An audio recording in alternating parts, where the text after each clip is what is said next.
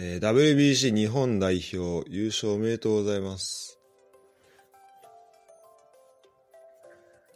なんか言えよ。あ、俺が言うのか。おめでとうございます。掛け合いだよ。掛け合いだったのか。なんかそこから解説入るのかと思っちゃったわ。うん。いや、だって俺解説してもらう側だから今回。えーといううことで、今回は、はい、えっ、と、渡るさんを、渡るさんこと、えー、徳能くんをね、えー招いて、ちょっと話していきたいなと。WBC の振り返りをしていきたいですね。はい、お願いします。ありがとうございおます。願いします。これ BGM 大丈夫？聞きづらくない？え、大丈夫？全然大丈夫よ。全然大丈夫？あのね、えっと、これあんま、ポッドキャスト内で紹介しなかったんだけど、てかもう今回からちょっと新しいの使ってて、BGM も簡単に入れられるようになったんですけど、あの、匠がね、これ作ってくれたやつですね。4年ぐらい前に。で、これ、エンディングだと、エンディングのところで、あの、かけるようにはしてんだけど、一部を。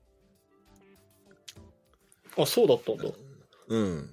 だからもしあの最後まで聞いてくれてる人はでこれバックグラウンドミュージックちょっともしかしたら聞いたことある人いるかもしれないけどまあそんな感じですね WBC はどうでした？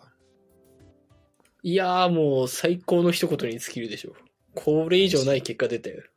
まあそうだね優勝だもんね優勝だし、後で見て気づいたけど、これ一回も日本負けてないんだと思うんですよ。ああうんちょっとそこで言うとちょっとそもそもねあのうん全然その辺を分かってないんですよあ、なるほど。はいはい。うん。なんで、ちょっと、どういう、そもそもトーナメント、てか僕はちょっとマジ決勝から見た人なんで、てか決勝からてか 決勝だけ見た人なんで、はいはい。あの、本当完璧なミーハーというか、そういう感じのノリだったんですけど、はい。全然 OK ですよ。うん。ちょっとどういう、そもそも、あの、グループリーグとかがあったりしたの、その前っていうのは。そうね、まず、プール、あの、サッカーと同じで、グループの A から D まで4つ野球は分かれて、うんうん。で、それぞれ5チーム入って、その総当たりをまずやったのかな。うんうん。で、グループ A、B、C、D の、それぞれ上位2チームがうん決勝トーナメントっていうのに上がって、準々決勝、準決勝、決勝ってやった感じかな。なるほど、なるほど。そこで一個も負けてなかったと。そうね。だからグループリーグでも負けず。で、まあ、さまあ、準々決勝からはトーナメントになるんだけど、そこで負けたら終わりの大会は負けずに。うーん。そう、なるほどね。試合で言うと、えっ、と、日本は、グループリーグはどことやったの？と、え韓国、チェコ、中国、オーストラリアかな。あ、そうなんだ。じゃあ結構、あれだね、あの、サッカーの感じでいくと、あの、アジア予選で戦うような国と結構やってたんだね。プラスチェコみたいな、結構。野球で言うと、そうどうなの？その辺のさ、サッカーだとさ、ん AFC とかさ、そういう協会、まあ、ごとにさ、こう予選があるわけじゃん。うんうん。野球ってさ、その辺のこう分け方みたいなのってさ、例えば、サッカーだったら、あの、AFC に、あ、てかそのアジア予選でオーストラリア来るけど、でもまあ場所的には結構違かったりするじゃん。うんうん。だから、そのスポーツによってはそこはなんかオセアニアでくぐられたりするのかなとも思うんだけど、野球はその辺の区切り方みたいなのってあったりするの？えーっとね、これ結構闇が深いんだけど、闇が深いの？うんえーっとね、一応野球の WC の名目上は、うん。各地域は地域の近くで予選を、あの、グループリーグをやりましょうって決まってるんだよね。うんうん。だからまあ、アジアっていう一括りで、まあ、日本ラウンドっていう形で、まあ、日本に、その、中国とか、韓国、台湾とかオーストラリアとかが集まるような仕組みになってる。はいはいはい。で、逆に、あの、いわゆる、野球って中南米とかも強いんだけど、そう、キューバとか、アメリカ、プエルトリコとか、うん。っていうところは、そっち側で試合するんだよね。だメキシコとかコロンビアとか。うん。で、ヨーロッパだけはあんまりその、発展しないっていうのもあって、なんか適当にアジア側に行くのか、その中南米側に行くのかっていう振り分けになってたかな、今年は。なるほどね。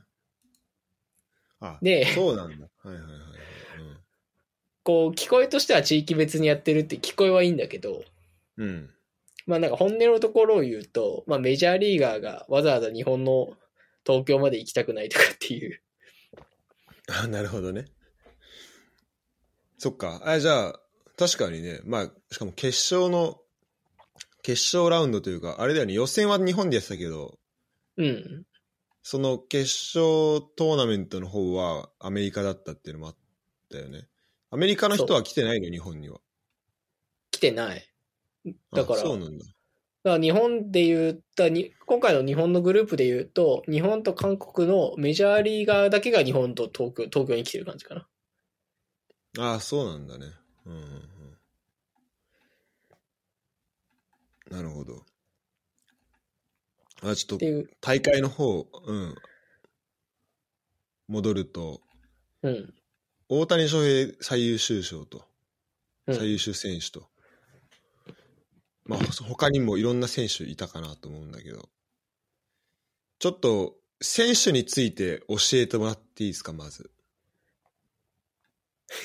と日本の選手から教えた方がいいかうん、あ、そうね、ちょ日本の選手、あの、ちょっとね、これ非公開でこれ聞いてる人は、の多くはちょっと聞けなくて申し訳ないんだけど、ちょっと渡るさんによる WBC の素晴らしい解説があったんですけど、まあそこでもね、だいぶこう、あの、いかに大谷翔平がすごいかと、まあその大谷翔平がすごいだけじゃなくて、アメリカの選手も、あの、いかにすごかったか。かいかにその、アメリカが結構、あの、なんか力を本気出してきたかってことをね、教えてくれたんだけど、そう、それで言うとどうなの？なんかさ、やっぱ、こういうアメリカのスポーツの大会でさ、こういう国際大会にあんまアメリカのチームがさ、こう、選手出さないみたいな印象は結構持たれがちかなと思うんだけど、そこに関してちょっと一言あれば、ちょ選手入る前に。な。まあ、まあ、第1回大会とかは、本当にその印象は強くて、うん。本当もうメジャーに所属してるだけでもう呼べないみたいな。例えばう、ん。わかりやすいところで言うと、井口とか松井秀喜とかって、当然、その当時呼ばれてたんだけど、まあ、あのメジャー球団から拒否されたんだよね。あでもうなんだその当時うん当時の井口松井秀喜ってメジャーでめちゃめちゃすごかったかっていうと、別にそういうわけでもなくて、一応レギュラー選手ですぐらいですら、もう出しませんだったのが、うんうん。やっぱそういう意味で含めると、アメリカでメジャーで MVP 出た大谷とかが普通に出たりとか、うんまあアメリカの MVP なんかもちょっとトラウトとか出たりとかっていう意味では、今年はそこはだいぶ枠外れてきたかなっていう印象あるかな。なるほどね。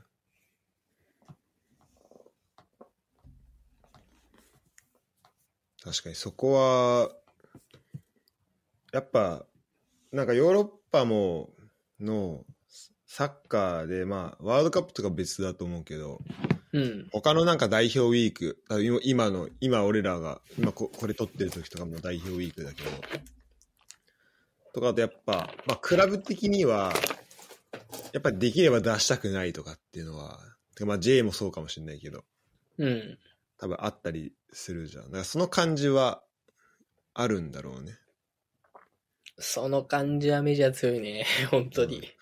でもさ、まあ確かに WBC って、まあ4年に1回だよね、これね、一応ね、うん。4年に1回。だしさ、まあ世界大会、まあだからワールドカップみたいなものって考えると、あの、もっとね、本当フルメンバーで来てくれてもいいんじゃないのみたいな、た多分もともとあったと思うんだけど、うん。そそういう意味で言うと、アメリカはそれこそ、しえっと初回大会とかは、これベスト4も入ってないんだね。入ってないね。うん。全然だったと思う。だから初回大会も本当全然力入れてなくて、で、2回、あ、2回目もベスト4入ってないのかな、これ。2009年。しばらく入ってないんじゃないかな。3回目で、あ、違う、あ、ごめん、2回大会はベスト4かで、3回目はベスト4また2013年外れて、で4回目でよようやく2017年優勝みたいな感じそうそうそう。だから出、るけど、うん。あ、ごめん、どうぞ。まあ、だから第1回から3回までが、まあ別になんか全くメジャーの選手出さなかったわけじゃないんだけど、うん。まあ中堅どころしか出さなくて、やっぱあの定勝てませんでしたで、で、ようやく第4回大会ぐらいから、なんかその選手たちがちょっといい加減アメリカも本気出そうぜみたいな空気になってくれたって感じかな。ああ、そうなんだ。それはさ、どの辺、どういう、どの辺からその雰囲気って出てくる？なんかもうまず、まあなんかその、メジャーが拒否とかする前に、一応なんかだ国でさ、ロースター枠というか代表の枠みたいなので選手バーって名前入れていくんだけど、うん。で、その時に、まあ入ってても行きませんよって言ってた選手たちが多かった中で、いや僕は出ますっていう選手が現れ始めたのはそこからじゃないかな。ああ、なるほどね。確かに、なんかそういうさ、人がいると、てかまあ日本だったらさ、大谷がなんかダルビッシュにも出ましょうよみたいななんかあったんでしょ？あ、だったってさ、ダルビッシュからだったっけな？どっちからからか忘れたけど。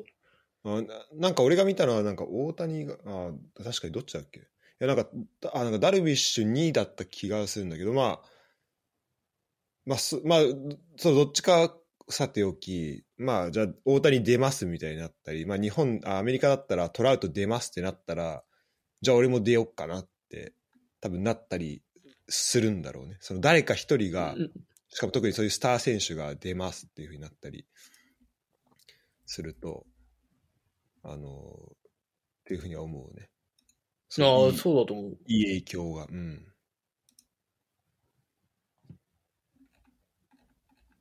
そうか、日本はイタリアとやって、メキシコとやって、で、決勝がアメリカか。結構あれだったんだね。あの、メキシコ戦がすごい試合だったでしょ？すごかったね。もう途中まで負けると思ってたもん。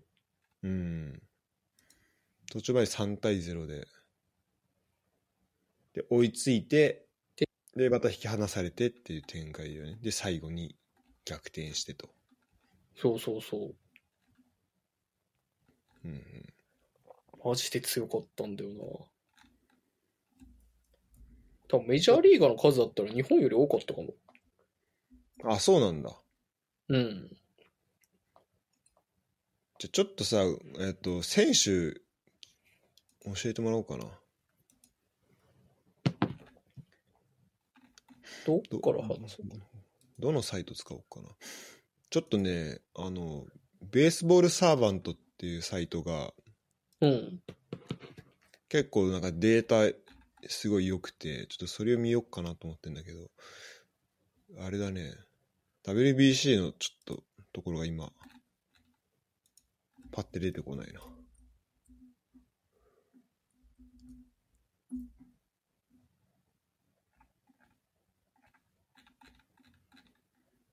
えーっと、なんかあるちょっともうちょっと、徳野の方でなんかこのサイトいいよみたいなのが、サイトな。うん、ちょっとそれ見ながら。見てたのは、ちょっと待ってね。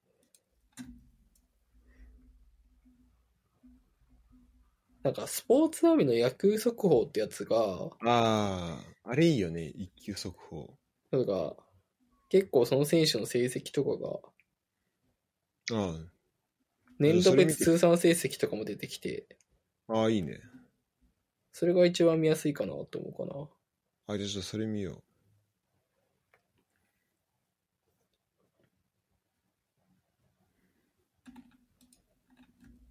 スポーツナビ、スポーツナビ。WBC で。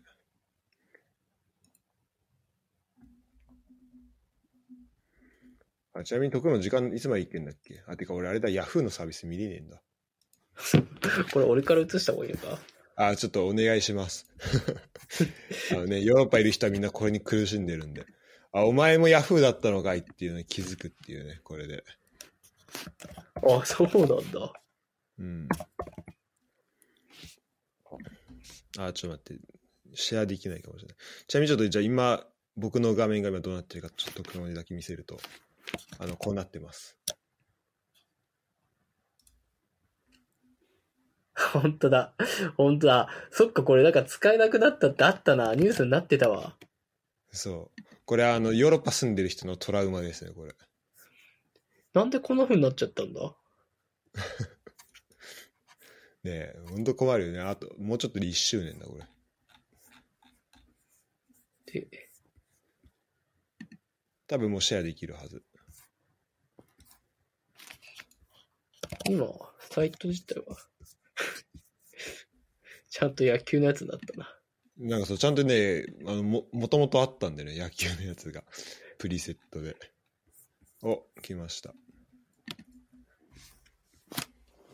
で、多分ここで個人成績とかチームとか見れるから、おー、ちょっとそう。ちょ、個人成績のとこからさ、ちょっと選手見ようよ。オッケー。うん。ちなみに得の後30分ぐらいだよね。あ、まあ、5時多少過ぎても大丈夫よ。あ、オッケーオッケーオッケー。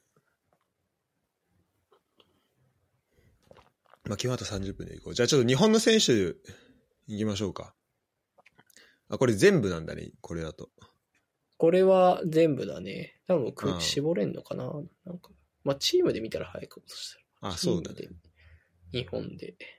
あ、ちょっと、あ、ごめん、ちょっと、ここ、もう一回み、ちょっと見して、プール。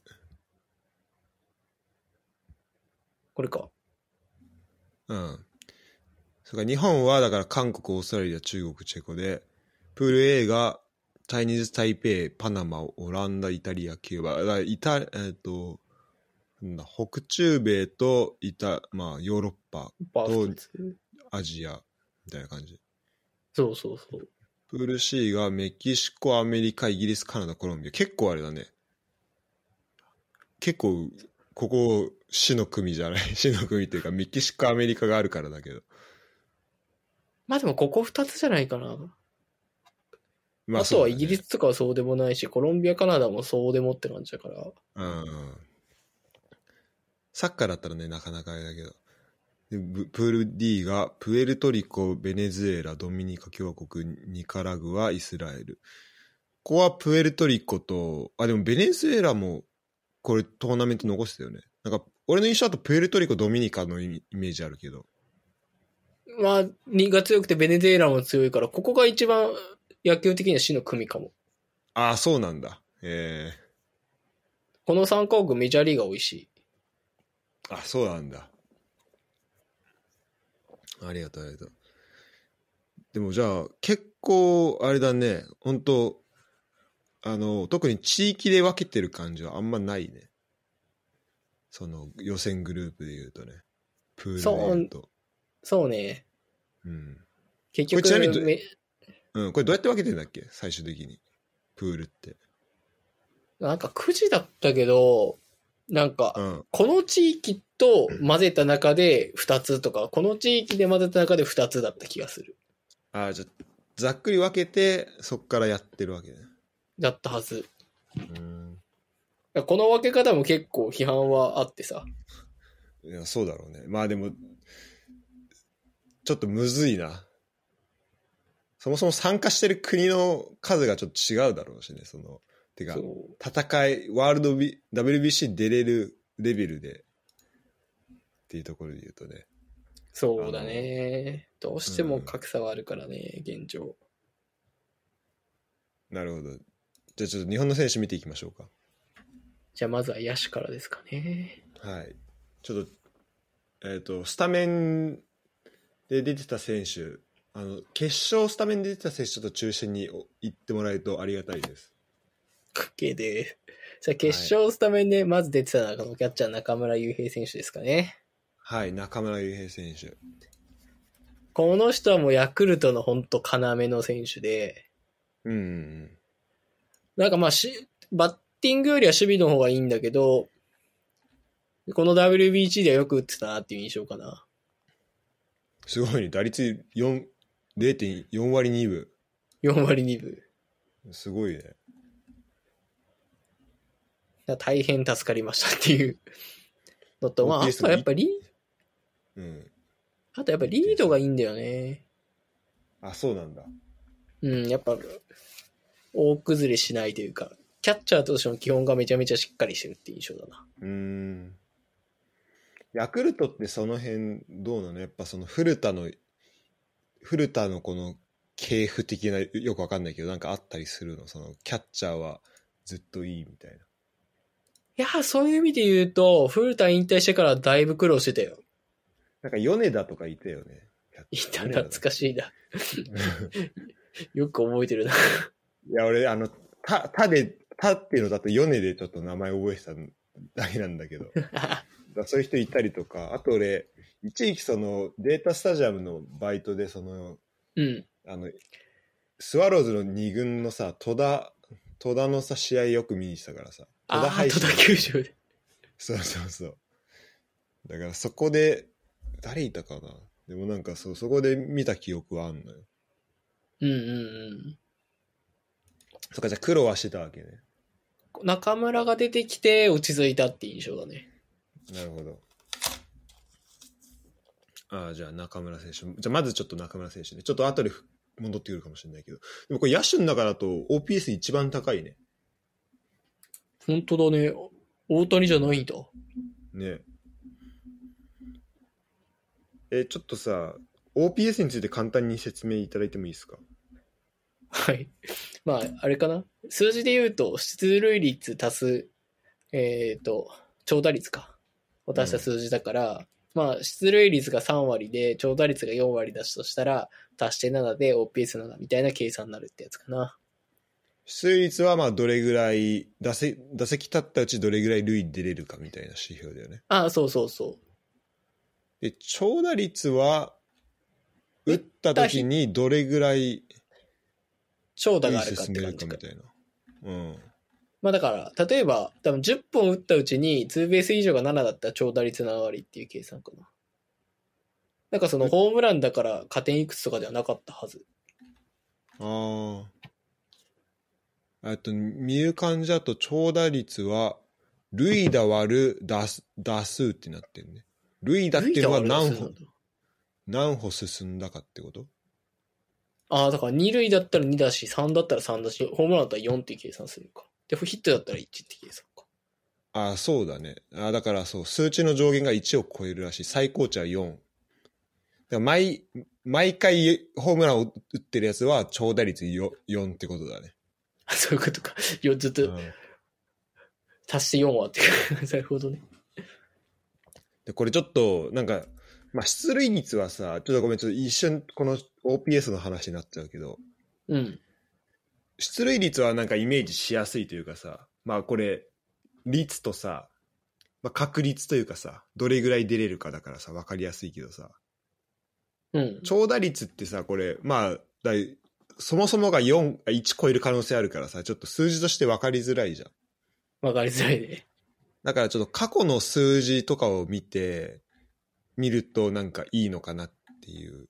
なんかどういう、どの人がどれぐらいの数字出してるといいのかなっていうのちょっと、あの、そこをね、今ちょっとウィキペディアで見つけたんで、ちょっとなんかそこを共有できたらなと思うんだけど、うん。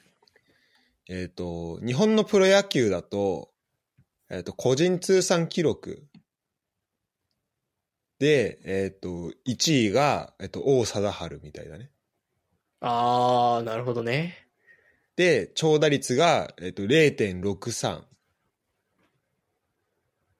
で、今回、えっ、と、中、まあ、だまあもちろん、個人通算とシーズン記録と、あと、大会記録では、まあ、もちろん大会で、その大会だけでいい記録出してたら、そっちの方が数字いいの出るから、それだと、まあ、中村の0.71っていうのが、まあ、この大会でめっちゃ良かったんだなっていうのと、まあ、だから、シーズン、あ、てか、生涯通してっていうのまた違うんだけど、でも、し、生涯通して0.63って相当やばい記録だよね、そうなるとね。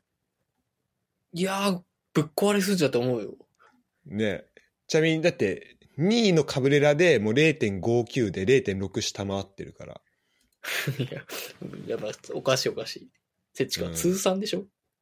通算こそ、あの、いい時も悪い時も含めて0.63。いかに王貞治がすごいかっていうことだよね。いや、むずい。ちょっとレベチだね。でちなみにシーズン記録、あの、1位誰だと思う？誰だろうな。いや、多分柳田とか山田哲人がばぶっ壊れた数出してんじゃないかって気するんだよな。えっ、とね、ちょっと前の人です。まあちょっと前って言っても最近だけど。え、ってことは山田哲人柳田じゃないんだ。そうですね。誰だ？大谷は絶対違うでしょ？でも、あつ、でもあるとしたら松井秀喜とかなのか？え1位ね、えっと、バレンティンですね。あ、そっち、あ、そういうことか。そういうことか。ホームラン記録出してるからか。えっ、と、2013年ね、なんかホームラン60本ぐらいですよね。打って、打った。えっ、とね、長打率0.779で、えもうちょおちょっとよくわかんい。ない。だからもうこの、えっ、と、今回、えっ、と、中村の大会記録が0.71なんで、もうそれを超えちゃってるね、シーズン記録で。ってことでしょ？おかしいよ。おかしいよ。これがセリーグ記録。まあ、かつ、まあ、だから、えっ、と、NPB だっけ？日本のプロ野球って。そうだよ。日本、何？日本 Professional Baseball 的な感じ？日本 Baseball とかなのかなと思ったけど、どっちなんだろうねああ、日本 Baseball。なるほどね。確かちょ、ちょっと調べてみようか。日本 Professional Baseball Organization っぽいね。もっと長かった。うん。まあだからそれの記録でもあると。で、右打者だよね、バレンティンね。バレティは右だね。ちなみに左打者記録わかる？これは結構古い人で、あの、俺はテレビとかでこの人のことを知ったから、なんかバラエティとかで。左打者でバラエティで？あ、ちなみに日本人じゃない。だからこう誰、日本のこうバラエティ番組でこの人のことを喋ってるっていうので知った。ペタジーニとかじゃないの？あ、そそっかも、もっと前、もっと前。ペタジーニは俺見たことあるから。もっとねあいつ、あいつか。え多分ジャイアンツのやつだよな。ジャイアンツではないです。あれ？1986年です。ちなみに、記録。あ、ランディ・バースか。おー、すごいね。よくピンポイントで。阪神ね。ああ、そんなすごかったんだ。あのさ、俺が聞いたことあるのは、そのなんだっけ、掛布バース3人ぐらいがさ、全員ホームラン打ったみたいなさ。かなんだっけ岡田か。あと岡田。岡田か。掛布バース岡田だったけど。バックス、あ、そう、ほんと、あ、そうだ、ほんとだ。掛布と岡田とバースで、クリーンナップ。で、1985年か。牧原からバックスクリーン3連発。っていう伝説になっ、てるね。そう、あったらしいんだけど、その時、あーまあ、その時、その次の年だね。が長打率0.779。あ、777。ラッキーセブンだね。これしかも。すっごで、えっ、と、3位、じゃあちょっともうちょっとだけこのクイズさせてもらいたいんだけど、3位、パリーグ記録です。ロッテオリオンズの選手ですね。1985年。え、そしたら落合とかじゃないの？おおー。落合です。落合博満。やっぱこう、落合ってロロッテのか、ロッテのイメージあるの？俺だともう中日の監督ってイメージが強いんだけど。なんかもともとロッテっていうのは、いやでもイメージとしてはやっぱセリーグのイメージだと中日だし、ジャイアンンツ行ってるし。ああ。もともと、ああ、でも最初ロッテなんだね。そうね。もともと、なんだろう、あんまり期待されてない選手だったから。ああ、そうなんだ。これさ、昔ってさ、なんかパリーグよりセリーグの方がやっぱ人気あったの？あ、人気の背実力のパって言われてたね、ずーっと。あ、そうなんだ。あの、テレビ放送あんのがジャイアンツだけだからさ。ああ、日テレで。当時当時。そうなってくるとやっぱ自然と認知度が上がるのはセリーグで。そっか。実力のパー。え、じゃあ日本シリーズは結構パーが勝ってたりしてたの？あ、だと思う。それこそジャイアンツがセリーグで圧倒するのに西武にいつも負けるみたいなとかはへえ。あっただろうし。それこそね、交流戦なんかも、今でさえ、もう、パリーグが勝ち越して当たり前みたいな時代だから。うん、まあそうだね。確かに確かに。ずっとそうだったよね。なんか、始まった時とか結構パリーグずっと、なんかすごい強からずっと強かったイメージあるわ。今、今もそうなの？い最近はなんか追い上げてきてるけど、それでも、やっぱここ5年、セリーグが勝ち越したの1回とか2回とかじゃないかな。ええー、マジか。なるほどね。確かにそれとか結構なんか楽しあの交流戦の時期すごい楽しいイメージあったななんかどのチームがどんぐらい勝ってみたいなそうなんだけどね、こう、うんパリーグファンからすると、そこでさ、自チームがめっちゃ勝ってんのに順位縮まらないっていう謎現象起きるから。あああれって何？ペナントレースには関係ないんだっけ？あ、ペナントレースで一応関係あるんだよね。だから、その、ちゃんとその試合も含めて140試合だったかな。ああそうだよねうんだからさ、全部のパリーグのチームが勝っちゃうからさ。あそういうこと人生変わらない。人生全然変わんないあ確かに確かに そっかなんか調子いいはずなのに順位上がんないな、みたいな。そっかそっかそれ面白いなそうかだからセ・リーグ的にはもう自分のチーム負けんならいっそ全部他もセ・リーグはもう負けてもらった方がいいいいみたいな感じになるのかそうそうそう。ねなるほどね。じゃあちょっと、えっと、個人記録最後です。えっと、ちょっとクイズ。4位の選手。日本人左打者記録ですね。4.4でしょ？それこそもう松井秀喜じゃないの？松井じゃないですね。松井は10このトップ10に入ってないですね。入ってないんだ。うん。日本人左の記録？松井の数字ちょっと気になるけど。え、福留とか？もああ、もっと古いです。っと古いんだ。ちなみにこの選手、この、えっと、シーズン記録のトップ10のうち4人います。4回入ってます。えー、そんなすごい左にまだ残ってる？うん。え、じゃあ一番じゃないの？いや、違いますね。シシーズン記録だからね。あの、なんだろう。あの、てかもうぶっちゃけ言って言うともうさっき名前出ましたね、一回。王さ、王さだるってこと？そう、王貞治です。ぶっ壊れてんな、この人。王貞治、えっと、4位の記録が0.76なんだけど、4位、6位、9位、10位にそれぞれいますね。ぶっ壊れてんな、やっぱり。この数字だけ見てもすごいし、あちょっとじゃあ、王貞治がどんぐらいすごい、あ、まあ、そっか、えっと、ごめん、えっとね、だから、王貞治、個人の通算記録0.3、あ0.63ってさっき言ったね。うん。で、なんかメジャーリーグの記録もあるんで、それちょっと見てみたいんだけど。あ、で、王貞治は0.634ですね。634、すごい。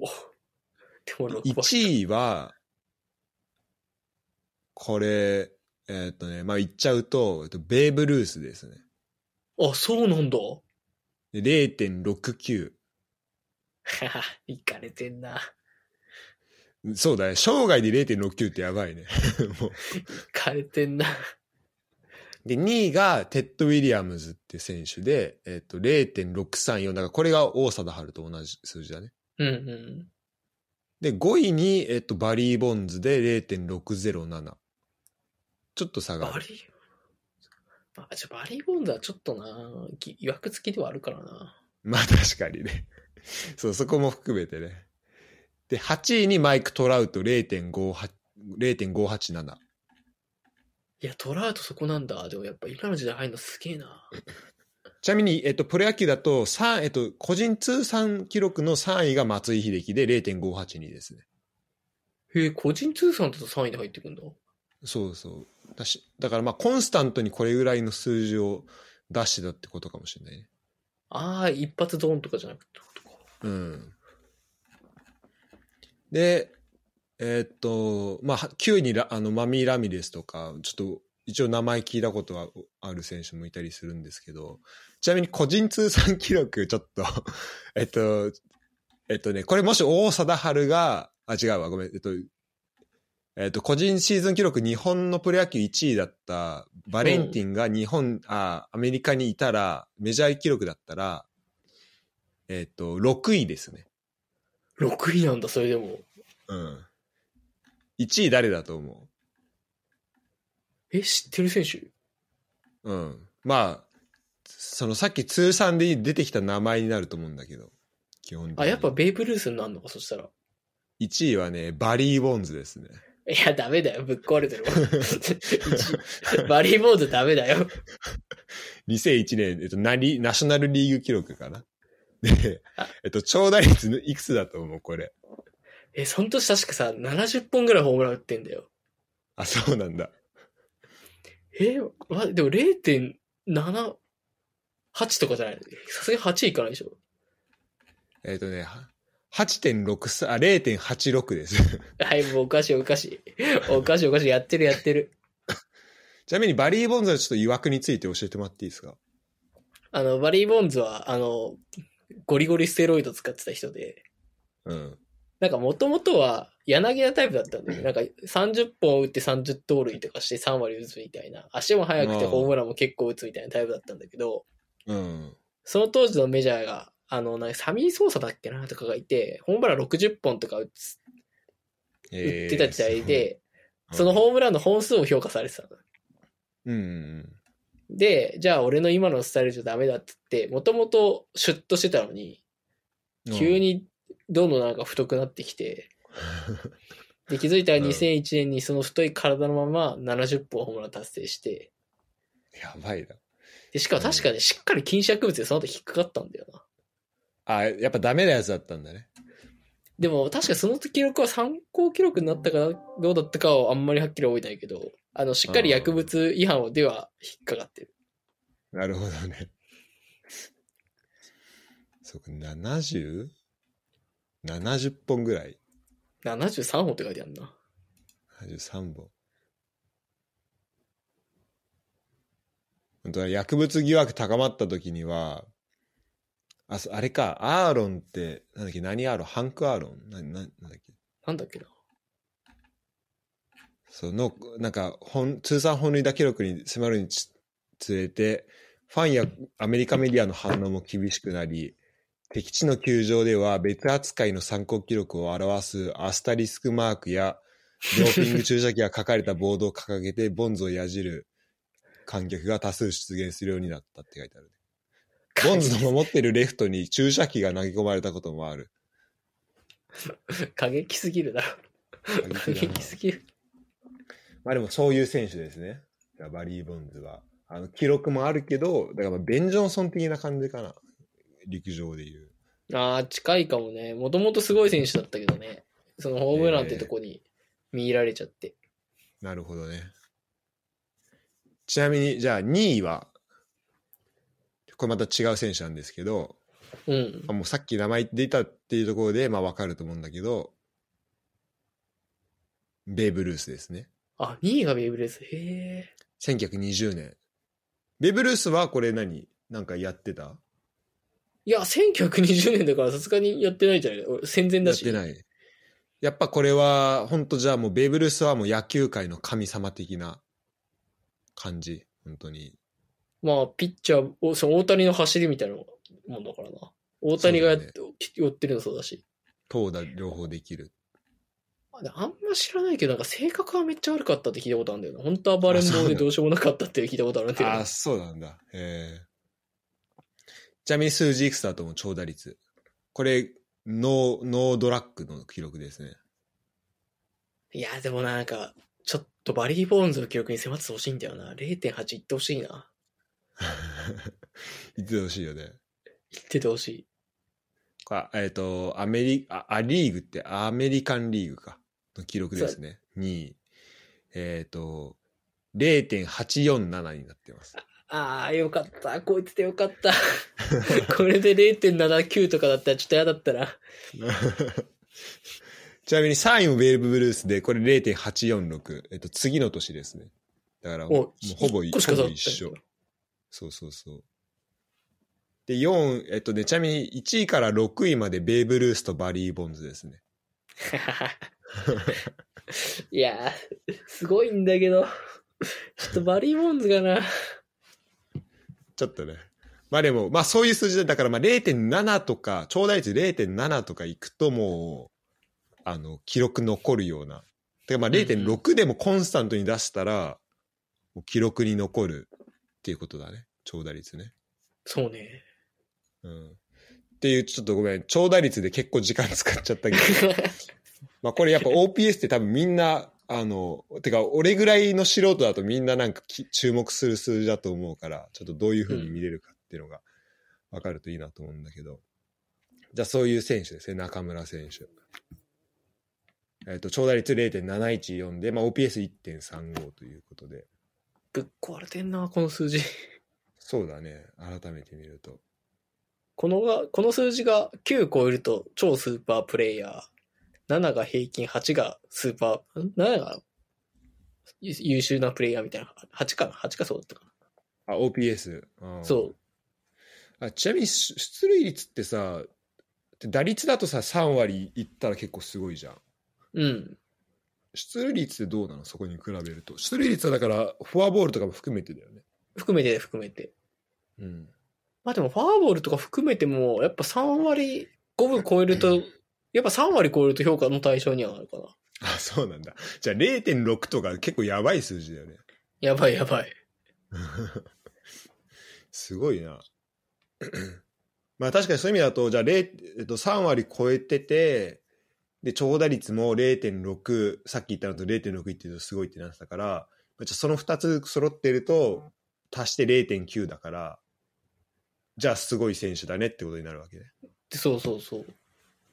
なるほどもうじゃあちょっと数字の見方が分かったところで残り10分ちょっとなんですけどあの 他の選手もお願いしますはい。そしたら決勝出てたのは山田哲也かな。で、これはまあ、はいはいまあ皆さん知っているかもしれない。トリプルスリーで有名な選手で、うん一応、決勝出る前とか、そもそも WBC 選ばれた時は、前の成績がそんなに良くなかったのもあって、なんで山田哲也なんだって結構叩かれてたんだよね。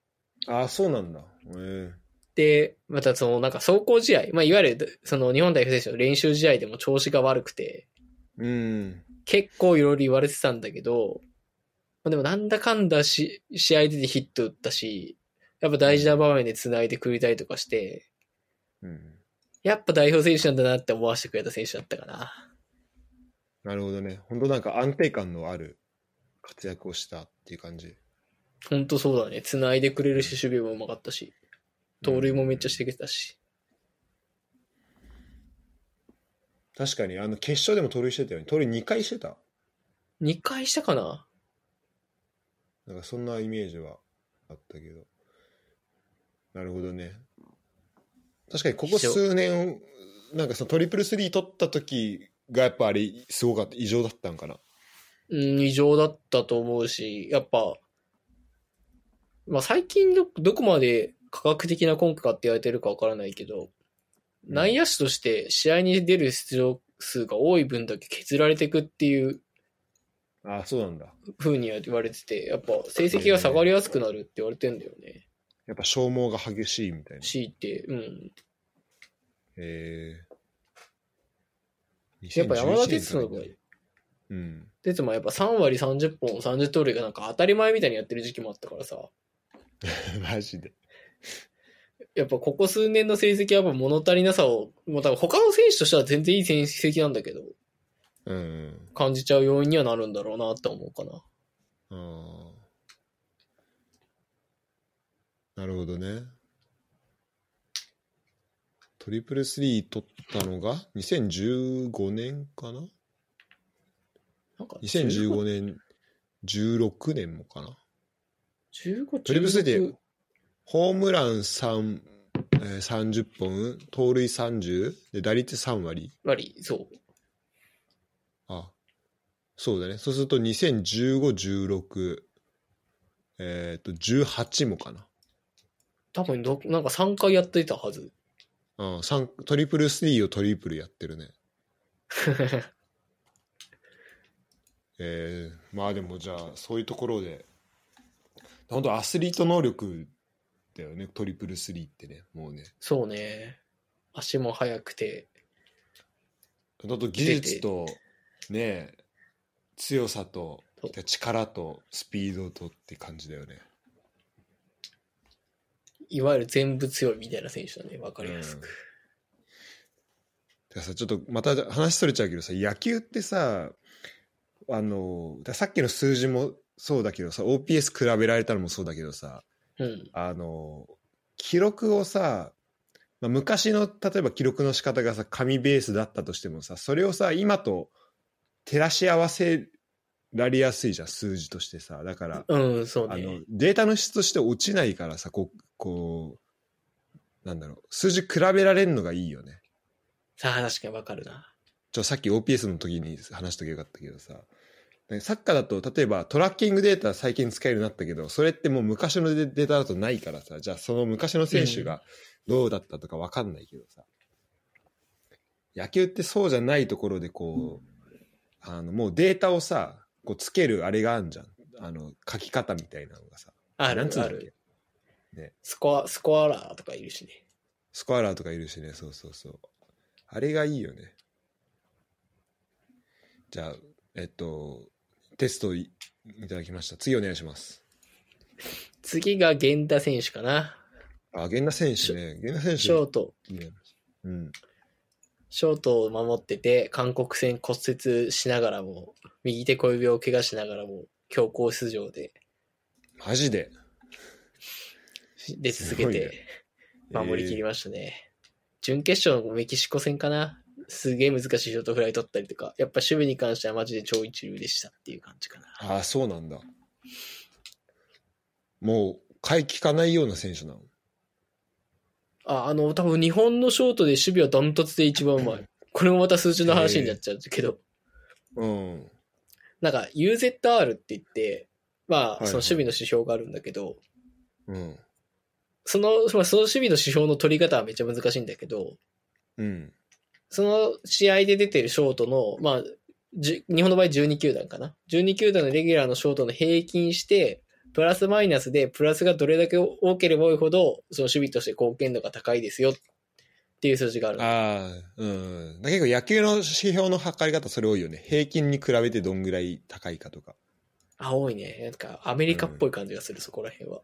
ああそんなそうなんだで、大体そのプラス5とかになるとすごいって言われたりするんだけど、うん。うん源田ってその、いい時プラス20とかで指標ぶっ壊したりするぐらいす守備範囲広いっていうか、守備貢献度高いよね。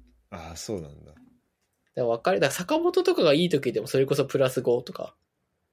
うんうん。だったのが、源田はその年プラス10いくつですみたいなとか。確かに評価基準見るとウィキペディアだとプラス15以上でゴールドクラブ以上ゴールドクラブ級ってなってるね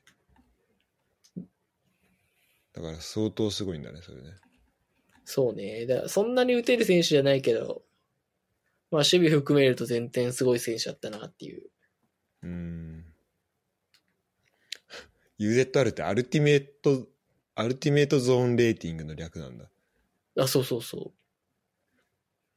すごいなんかちょちょっと若干中二病っぽくてかっこよくていいっすね。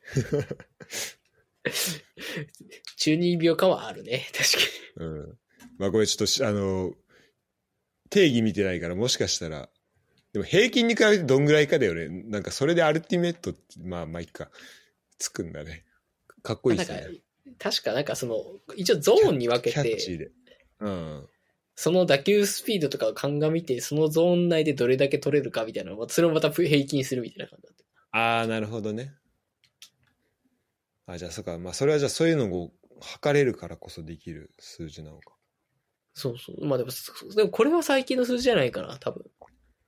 あそうなんだあじゃあもっと数字の測り方としては速さとかもじゃあ結構こう主観的に速い遅いとかそんな感じでやってんのかねだから打球速度とかを正確に取ったりするから、多分本当にここ10年とか出てきた数値だと思う。あーあ最近の数字なんだね。ああそういうなるほどね。ああじゃあそういう意味だとあれか。いやこれは多分昔はあんまり測れなかったかもなっていう。ななるほど。本当だ、日本から2009年にって書いてあるね。で、えー、ありがとうございます。げじゃあ、守備能力高い源田選手ね。まあ、あと、最後一つ、乃木坂が好きな人たちはあんまり好きじゃないっていう。なんで？乃木坂の人と結婚したんだけど、あ、そうなんだ。なんけな、うんそう、卒業してから10日後に付き合ったっていうのは発表でして、な卒業する前からだらって叩かれてたのは、西武ファンとしては、あ、西武の選手なんだね。そう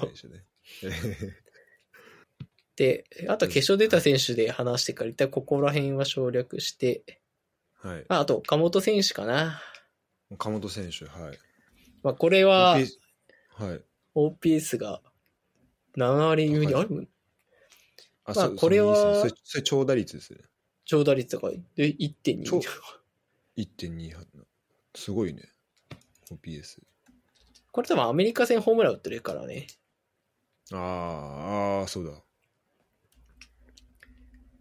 岡本選手は言わずと知れたザ・和製の右大砲ですね。ジャイアンツの4番かな。あ、そうなんだ、今。ガタイもなんかね、えープロレスラーみたいなガタイしてる。写真とか見ると。体重やばくね ?186 センチ100キロ。なんか、えぐだけどそのススポーツ選手とかがそのさ、新聞記者の投票とかで賞取ったりとかするときにさ、うん。他の選手と並んだりとか、他の芸能人とか並んだりするんだけど、うん。な体が太すぎて感覚バグるぐらいでかい。あそうなんだ。確かにちょっと貫禄あるね。プロレスラーとしてやっていきそうな。でかいっすね。でかい。まあ、このガタイだけど意外と機敏に動けたりして守備が上手だったりとかするっていう。うん。まあ日本人来て、日本人っていうかまあ外国人ばりのパワーがあるって選手かな。へえ。この人もトリプルスリーやってんのかな？あ、や、違う、か。や多分、あ、すごめん、あ、ごめん、見たの3割30本100打点を日本プロ野球史上最年少で。ああ、そうそうそうだった。あと5シーズン連続30本本塁本塁打って書いてある。ああ、そうね。だまあ、えーこの数字自体はだいぶいってるけど、まあ、これぐらい短期決戦だと残してもおかしくないぐらいパワーある選手かな。なるほど、なるほど。で、あ、ごめん、ちょっ続と9時、あれ、5時になっちゃったね。個人だった。どこまで行くか。ちょっとじゃあ、あと、ちょっと、あと一人選んでもらって、ちょっと僕からこの人、てかまあちょっと、ヌートバーの話聞いてもいいですか？どうぞ。ヌートバーってマジで、全然知らなかったんで、今回、はい。始まるまで。ちょっとどういう選手かっていうのをちょっと教えてもらってもいいですか？まあ、実を言うと僕も初めてこれ知ったんですけど、一応メジャーの評価としては、うん。一応足、足速くて、パワーあって選球眼がいい選手って言われてるかな。うーん。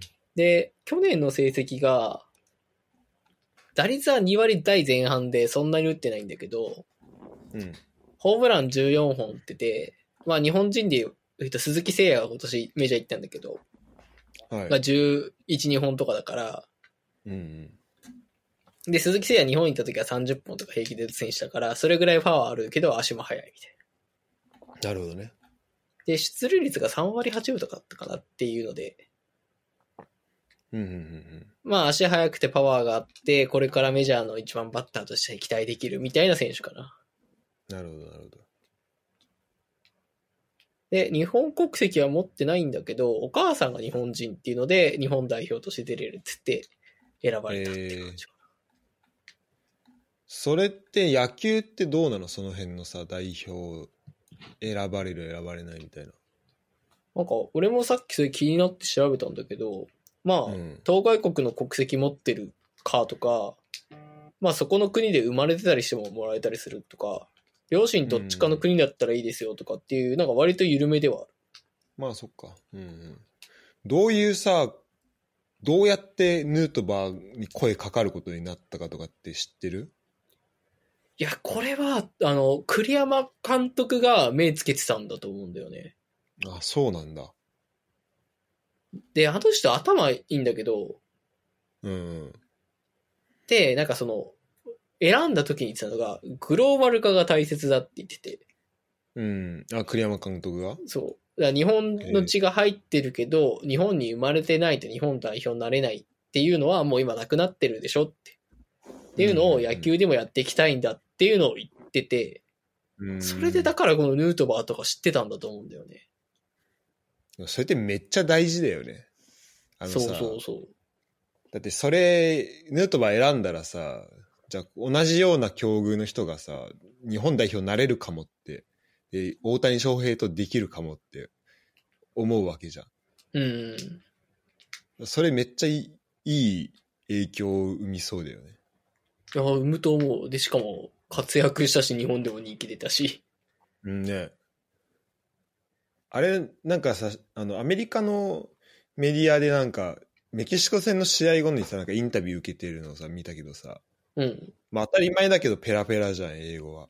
そうね。その、その日本の野球のことをさ、本当もうニュアンス込めてさ、こう伝えられる、日本代表のことをさ、そっちのメッセージ、日本代表のチーム内の人としてこう伝えられるってのはすごいいいし、いいよね。でかいね。日本語はどうなんでしょう？日本語でインタビュー受けてるところちょっと見れてないんだけど。なんか話せなくはないけど、流暢じゃないって言ってたから、だから通訳はインタビューとかついてた気がする。あ、そうなんだ。うんうんうん。なんかお兄ちゃんとかは話せるらしいんだけど、ヌートバー自身はちょっと怪しいって聞いたかな。えー、なんか名前ヌートバーってあれだね、オランダっぽいなと思ったら、やっぱお父さんオランダ系のアメリカ人なんだね。ああ、名前でわかるんだ、ヌートバーって。名前でわかるんです。あの、A が2個続いてるの結構オランダなんだよね。へえ。あの、ライカールトとかも、あとは、うん、そうだね。あー A が 2, 2, 個2個続いてたりするんで。へえ、そうなんだ。うん。お父さん、ロナルド・レーガンと親交あるらしいよ。な急にすげえと父父方の曽祖父だ、曽祖父。なるほどね。すごいね。なるほどね。いや、それちょっとね、これ一個だけ、いや、思うのは、なんかこういうさ、うん。だから日本代表、まあ野球もさ、まあ今までは基本的にはずっと日本国籍の、こういう例ってあった、今まで。いや、初めて。初めて。でさ、まあ、どんどん、だからまあ、いわゆる本当国際化だよね。その栗山監督が言うとこの、進んでると思うしさ、サッカーもさ、まあ今だったら、フル代表を選ばれた選手で、まあもともと、例えばトゥーリオとかさ、サントスとかさ、あの、ブラジルから日本に帰化した選手とかも、うんうん。まあいたけどさ、いたし、あと今だったら、あの、バングーナカンデとかさ、その、おと、その、家族が日本人と、その他の国の人でみたいなさ、あの、お両親か。うん。それで日本代表選ばれましたみたいな。あの、まあ、ザイオンもそうだけどさ。そういう人結構増えてるしさ。まあ、ラグビーで言ったら本当もう、日本でプ何年プレーしてたら日本代表でプレーできるみたいなさ。ああ、ところはいはい。ところでさ、あの、じゃあその、じゃあその日本代表って何なの？って多分こう思う人もいるとは思うんだけど、でもなんか、これって、あの、なんか本当、まあ日本代表って言葉にもあるけどさ、なんかだんだんその国、その代表戦っていうのがなんか国籍とか、そのなんか人種とか、なんかそういうところから、なんか本当どの国を代表したいかっていうところになんかどんどん変わっていくような気はするんだよね。なんか流れとして。ああ、確かにね。うん。だから、サッカー本当なんか、とそう、なんかあんま、だからさ、それこそさ、サッカーだとさ、例えば、なんかドイツとどっかの、あ、例えばドイツ、ガーナの国籍持ってる、あの、選手うんうん。でさ、えっ、と、なんかどっちの代表を選ぶかとかでさ、例えば兄弟で2人とも二重国籍で、で、片方はこっちらで、もう片方は、ど片方はドイツ、片方はガーナみたいなさ、まあ、あったりするわけじゃん。それって多分、まあ、その、自分はどっちを代表することをき決めるみたいな考え方あってさ、日本だと、まあ、それこそ日本は、日本人はなんかパスポート日本のやつを選んだら他のやつ捨てなきゃいけないことに一応なってるけど、なってるね。うん、っていうのもあって、ちょっとなんか、あの、そういうさ、他の多国籍であるってことに対する、多分、感覚がちょっと、多分慣れてない部分はあるかもしれないけど、なんかどんどんそっちにはなっていくのかなっていう気はするよね。その、あの、どんどん自分は、だからどこに生まれたかとか、育ってたかとか、まあ、全く関係なかったりすると、それはそれでちょっと問題になるというか、例えばじゃあお金でその変えちゃう、その代表みたいになると、それはそれ問題かなと思うけど、なんか自分はその日本のルーツも、て何らかで日本と関わりがあって、あの、だから日本を代表したいんだっていうふうにこうなんか、なった選手がどんどんこう入ってこれたりとか、する流れにどんどんなっていくのかなって気はするね。そうね。まあ、なんかそうなってくるのがもう自然なんじゃないかって気するけどね、グローバル。うん。ね。それこそさ、国際結婚みたいなのもどんどん増えてってさ、あの多分、まあ、いわゆるハーフとかさ、クォーターみたいな人がさ、どんどん増えていくと思うんだよね。いろんな。国にこう、ルーツを持ってる人が増えていくからさ、あんまその国籍でしあのくくることがそもそもあんま意味なくなってくる。まあ、俺らが生きてる、この、なんだろう。今ぐらいだったら、まあ、それなりに分けれてるかもしれないけど、なんか本当どんどん混ざっていくと思うんだよね。その、境目が分かんなくなって。そうね、わかる。なくなっだからそうなった時の、うん、代表性は面白いなってか、どうなっていくのかなってのはちょっとそれはそれで思ったりする。まあね、日本にルーツ持ってるけど、それこそブラジル代表になりますかでしょ。まあ全然言いそうだしね。うん、そうそうそうそう。っていうのをね、あの、ちょっと、昨日もね、そうだから日本代表の試合、ドイツと日本代表の試合見たりとか、あとまあ、ウルグアイと日本代表の試合、あのフル代表の方ね、あったりとか、まあ、これサッカーだけど、そういうの見ててちょっと思ったとこだったんで、あの、ヌートバーにつけて、あの、言いたいなっていうところでしたね。今年はラグビーので日本代表もあるし、多分そうなると絶対、なんか毎回見るんだよね、そういう議論を。なんか、特にラグビーだとさ、結構やっぱ、まあ、あの、日本、その、やっぱ他のスポーツから見るとさ、ラグビーの日本代表って相当変わってるからさ。まあ外国人多いみたいな印象あるんだろうね。うん。うんだからまあ、そこは、まあ、もしかしたらちょっとだから一歩先を行ってんのかもしれないなと思う、思うそのラグビーは。でもなんか日経新聞読んだ時はそう書いてあった。明らかに先行ってて、みたいあ、そうなんだ。うんな。やっぱこれが、やっぱなんだろうな。あるべき姿というか、うん、いろんな国のいいところとか力を合わせてやっていくそうだよね。ののがよくいて、で、しかも、じゃあその人たちが日本に対してどう思ってるかって、日本をリスペクトとかして、そこで勝ちたいって思うからなってるわけで、みたいな。うん。だこういうのがもっと受け入れられるといい分国になると思います、みたいな記事を見たことがある。なるほどね。いや、本当そう思うね。だからまあそういう意味だと、まあ、そういう人を受け入れられる土壌がそもそもなかったりないとダメだったりもするし、あとまあ完璧に監督からコーチ陣まで全部、あの、その、例えばじゃあ、ラグビーだったらニュージーランドの人で、で、選手もニュージーランドの人だけど日本代表でプレーする資格あってみたいになると、まあそれは実質日本、じゃあ日本の要素ってああの、あるのみたいになるから、まあそこはこう、うまい感じで、あの、まあしばらくのところはね、混ざり合って、あの、いけるといいのかなとも思うけど。まずちょっと長くなりましたけど、えーっと、ごめん、最後に、徳能から一人、おす、あの、推しメン聞いてもいいですか？そうですね。まあ、ベタですけど、村上選手かな。今後の期待って込めても、はい。やっぱね、なんか分かりやすく今年苦しんだのよ、やっぱり。こう、若いし、日本の4番っていうのもあったし。うん。で、その中でも、まあ、最後、こう、殻破けたのもすごいなっていうのと、一個好きなエピソードがあって、はい。あの、大谷翔平がさ、日本戻ってきてバッティング練習してた時に、やっぱ飛ばす距離がすごすぎて、こう、周りの選手がうわーってなってる中で、村上だけ、なんか悔しいっすってずっと言ってたんだって。えー、俺もあんだけ飛ばせるようになりたい、あれに勝てるようになりたいって言ってる、いなんかこう、心持ちが非常にいいなと思ってて。うんうんなんか大谷すごい僕じゃ無理じゃなくて、なんとか超えらんねえかなって思ってるっていうメンタルがめちゃめちゃいいなと思ってるので、なんか将来的に。そうそうそう。うんうん。なんかメジャー行って、同じようにホームラン争いしてくれる選手になるポテンシャルあると思ってるから、その心持ちを持ってるから、まあ、今後のさらなる活躍に行きたいっていう感じがするかな、俺は。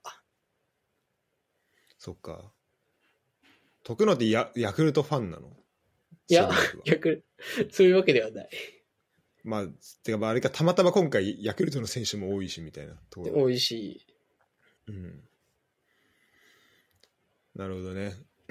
いや、そうなんか俺も、あのダルビッシュと高木豊が喋ってるやつ見ただけなんだけど、ああ、はいはいはい。なんかそこでは、その、そうなんか、エピソードと、あとなんだっけな。それ、村上だったかな。なんかそれで、えっ、と、あ、そう、なんかダルビッシュに、その、あの、大谷君、ん翔平君わかんないけど、あの、大谷がどういう食事とか、どういうきトレーニングしてるか教えてほしいですみたいなのを聞いてたみたいな。多分ダルビッシュじゃない。ここは村上のこと言ってたの。俺も確かそうダルビッシュが言ってんの聞いていいなと思ったから。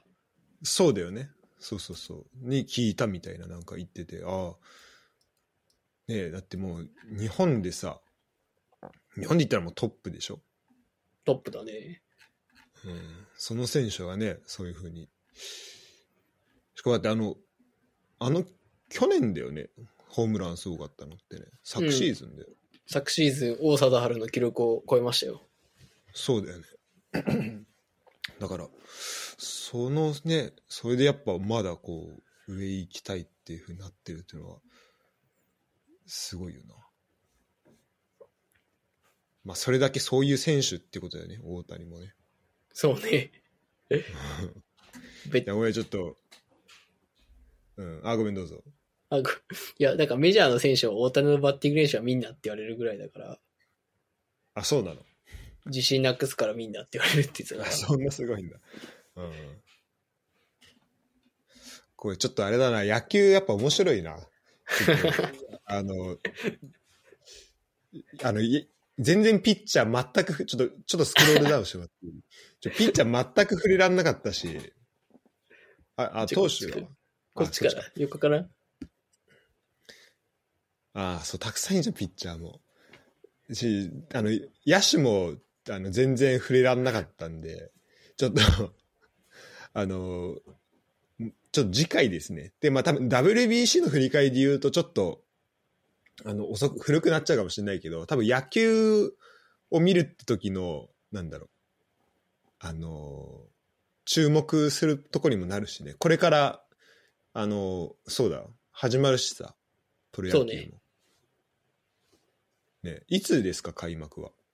一週間後じゃなかったかなおじゃあちょっとまた、ちょっと出ていただいて、あの、話を聞かせてもらってもいいですか？もう、いくらでも話す、話す足りないので。おおそうね、ちょっと聞かせてください、ぜひぜひ。で、やっぱね、野球見せて思ったんだけど、俺ちょっとあと5分ぐらいいける？いけるよ。大丈夫？大丈夫よ。なんか、その、やっぱ日本、なんかやっぱ日本の文、日本の中で、日本で育ってた中で、なんか野球って本当無意識にも、まあ球場も行ったことあるけど、なんかすごい見てたなと思って、うんうん。なんか、すごいたあの楽しめるんだよね。なんかそういう久々にパッて見て、まあ選手もところどころ知らない選手いたりするけど、なんか、あの、その楽しめるこう土壌が自分の中にあったあるなっていうのをちょっと再確認して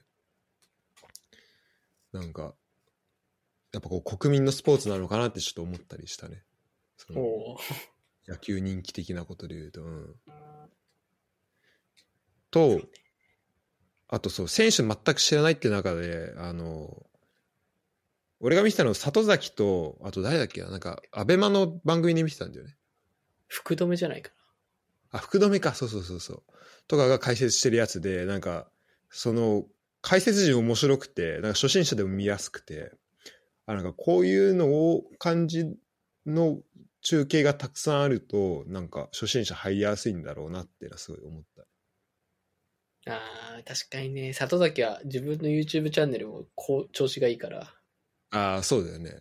里崎のメキシコ戦の振り返りのやつをなんか淡々と記録を言ってるだけなんだけど、それもすごい情景が浮かんできて、すごいわかりやすかったね。と素人的には。徳能が聞いてどう思うかわかんないけど。でも里崎の解説が、俺は一番論理的で好きかも。ああ、そうなんだ。なんだろうな。ちゃんとなんか、理屈に沿って、だから俺はこう思うがあるから、うんうんうんうん。すごいわかりやすい。で論理性もありながら、なんか結構面白いことも言ったりみたいな、なんかバランスがいいなって気がする。あ、だなので、やっぱ、YouTube っていうやってるのもあるし、自分で講演してるのもあるけど、人を楽しませるってところは、念頭にあるのかもね。ああ、なるほどね。うん。いや、そそうね。だから、里崎解説したら、まあ、見たいなっていうふうに思いましたね。また。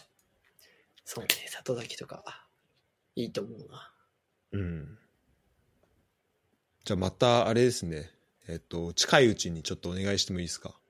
はい、ぜひ、お願いします。はいでは、えー、徳能さんでした。ありがとうございました。ありがとうございました。